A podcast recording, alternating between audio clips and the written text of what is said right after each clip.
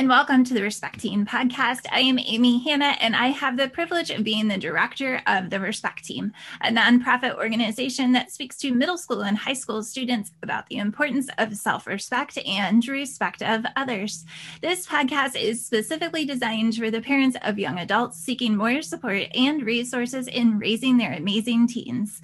I have my dear friend with me, Doctor Ron Lewis. Ron is a father, a teacher, and a student of life. He is also a professor, a facilitator, a coach, and a nationally recognized keynote speaker. Today, we are going to be talking about mindful parenting. Hello, Ron, and thank you so much for being here today. Amy, hello, hello. Thank you for having me. So, Ron, what is mindful parenting? Well, it to me, it stems from, now I'm not, first, disclaimer, listeners, I'm not the expert at parenting at all. I'm not the expert. I think anytime we are able and blessed to bring little ones in the world, watch them grow up to be teenagers and then adults, it's a blessing. So I'm not I'm not the expert. So I just want to share thoughts as I'm going through my journey, how where I started, you know, and then obviously where I'm at with this idea of mindful parenting. I would say roughly around five years ago, I had a dramatic life shift. I got a divorce. And in the midst of getting a divorce, I sought to do some reflection, and I instantly gravitated toward this mindfulness idea of considering the other person instead of myself. Now, I probably should have did that before I got a divorce, but I did that after the fact.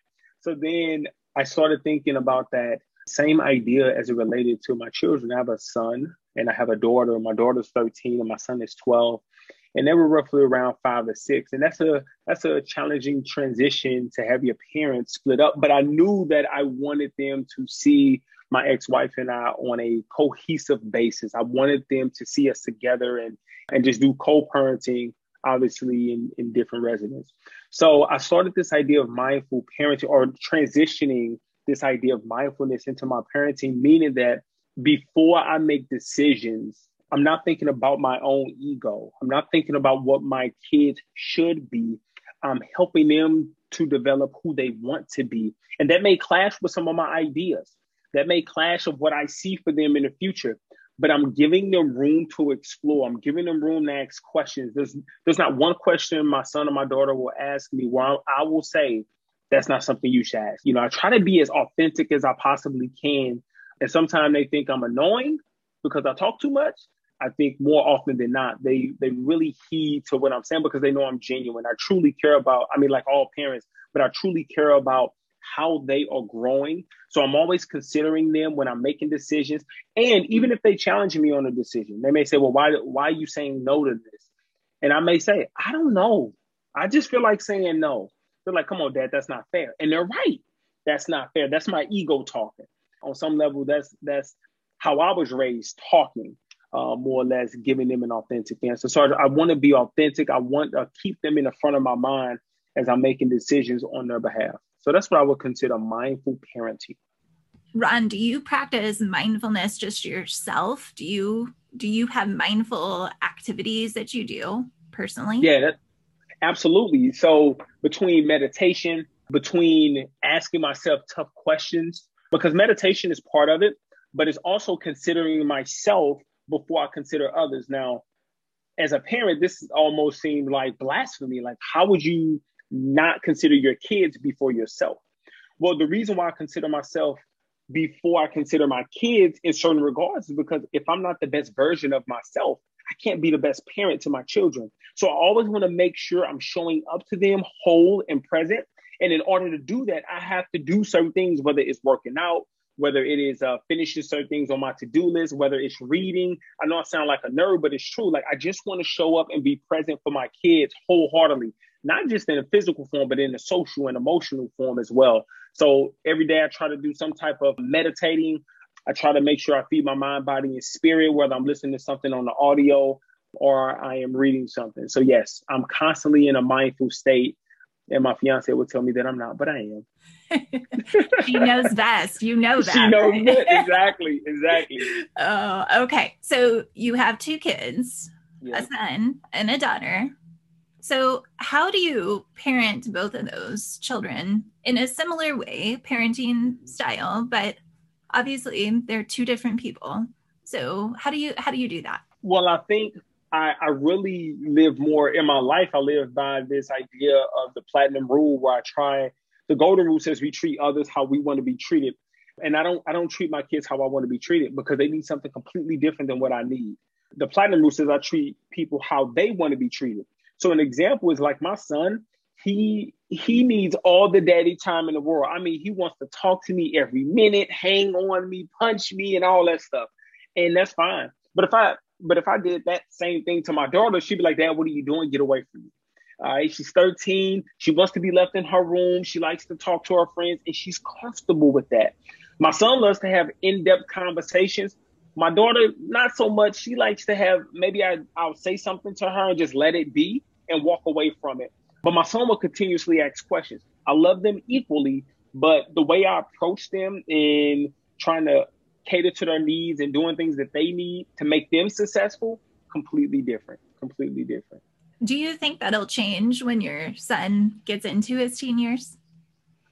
I think so. I, I think parenting is constantly evolving because our children are constantly evolving.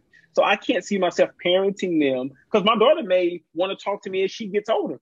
Fine, great. Not saying that she doesn't want to talk, but she's definitely more talkative maybe to her mom than she is to me. And I'm okay with that. And especially since my ex-wife and I divorced, right? So here's another thing I think is so important that has really helped my children not like act out because of our divorce. If my if my son or my daughter, either one of them, if they say, Dad, I don't want to come over this week, or I don't want to come over today, I say, okay, no problem. My ego says you want them at your house, but they're telling me, you know what, Dad, for whatever reason, today's not today. Example, we just finished shopping, doing some school shopping, did some school shopping for my son yesterday, finished it up with my daughter today. And they're supposed to come over on Tuesday. And they say, Dad, we've been in charge for like three days. I don't want to come over tomorrow. Let's come over on Wednesday. All right, so how does Wednesday and Thursday sound? Because they are in this. I didn't try to put them in this, right? They, their mom and I, you know, obviously we chose to get a divorce, but they, they shouldn't feel like they're moving themselves back and forth and running themselves ragged to please my ego or their mom's ego. So we both collectively understand that if they say they want to spend extra time at my house, no problem. They want to spend extra time at their mom's house, no problem. There is never a complaint and there is never any opposition to that, because I have to respect and be mindful of their feelings. They're in this. And um, I think it's important that I am more catering to them on what they want to do than what I think, quote unquote, sh- what they should do, or feed my ego of like, no, you got to see me just as much as you see your mom. It's okay for me. It's okay. I'm okay with it. I think that's such great advice, because I'm sure that we have parents who are listening who are in that kind of a situation. Yeah. And especially as kids get older, they do yeah. start to, well, I have sports this weekend and I ha- I want to see my boyfriend, and my boyfriend lives yeah. closer to mom's house than they do to dad's house. And so yes. life transitions that start to happen. And I think, I think the fact that you said it's not about your ego, and it's not yeah. about your ex-wife's ego. It's about what is best for them. Yeah. And and I'll just say this, like, and like you just said, like life transition. So here's the biggest transition. Like my daughter has like really good friends. And this last week, last week, she, her friends wanted her to come over. She just got over to my house. Like, geez Louise, the ego says, no, you just got over here.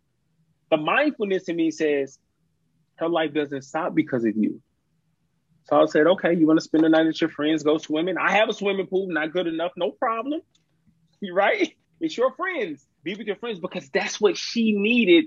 So I really try, and that's another thing I, I don't want to belabor this point, but I think it's so important that we, their mom and I are divorced, my ex-wife, we don't stop their transitions of life. We don't stop their growth. If you want to go to your friend's house, but you're supposed to be with me, or you're supposed to be with mom, go to your friend's house. Because this is co-parenting at its finest to me, that we work together and collaboratively and not compete who's in our children more. And I just think that's so important. And we've done a really good job of making sure that we're co-parenting and not competing.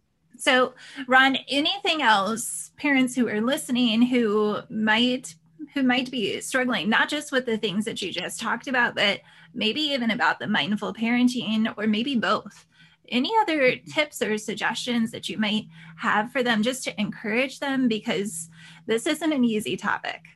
Yeah, number one, I want to reiterate, I'm not the expert. So it's, there, there's probably someone listening that's smarter than me that had extra education. And, you know, again, there's no true manual on how to raise my son and my daughter. So they are a great combination of their mother and I. So I try to be, I know I say this, I'm killing the world, but I'm trying to be mindful of their growth. I saw my son July sixth, two thousand nine. In my mind, he was going to be a basketball player. And he was going like, Dad, can I go to the gym with you? And, and I was going to say, yes, son. I was going to start grooming him to be a basketball player at the age of two, like me. And he would go and play in college. He's only twelve, but he's pretty tall. And then my daughter, she was like, Dad, I want to do that too. And, and then she was going to start playing basketball. And I can tell you, they want nothing to do with basketball. Nothing to do with basketball. Nothing. Like, nothing. If I put it on, they walk away. Like that's that's how much. So I would say, I guess my only advice is, if if there's any advice, let your children be who they are, and work with them as who they are, not who you think they should be.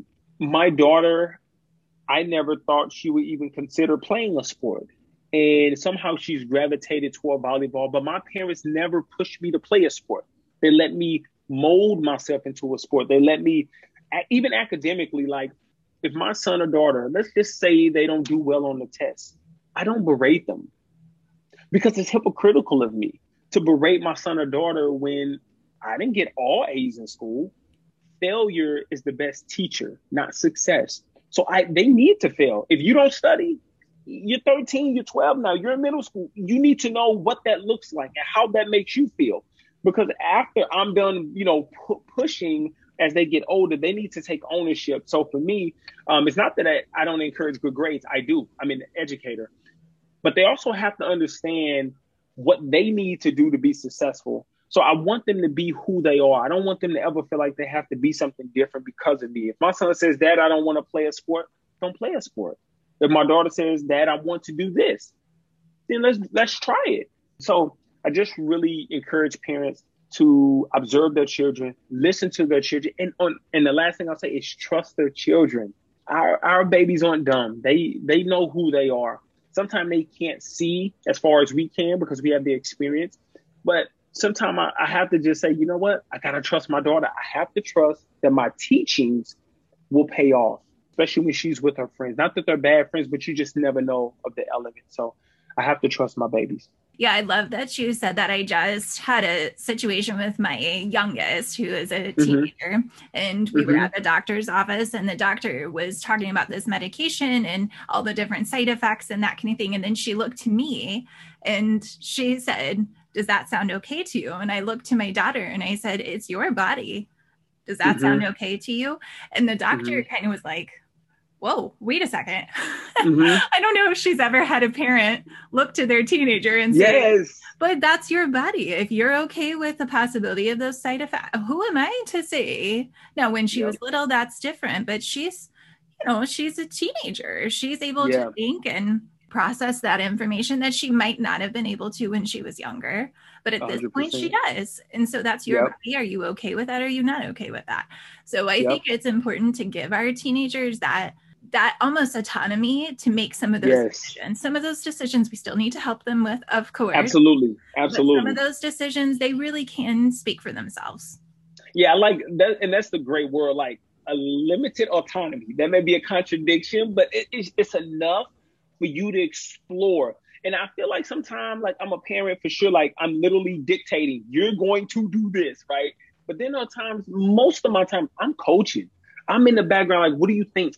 As a professor, some of our students don't think. I want my kids to be aware. I want them to think. And if they can't think for themselves while they're just in the house with me, what are they going to do in the real world? So like, it's a great example is like you, like, I just want them to think.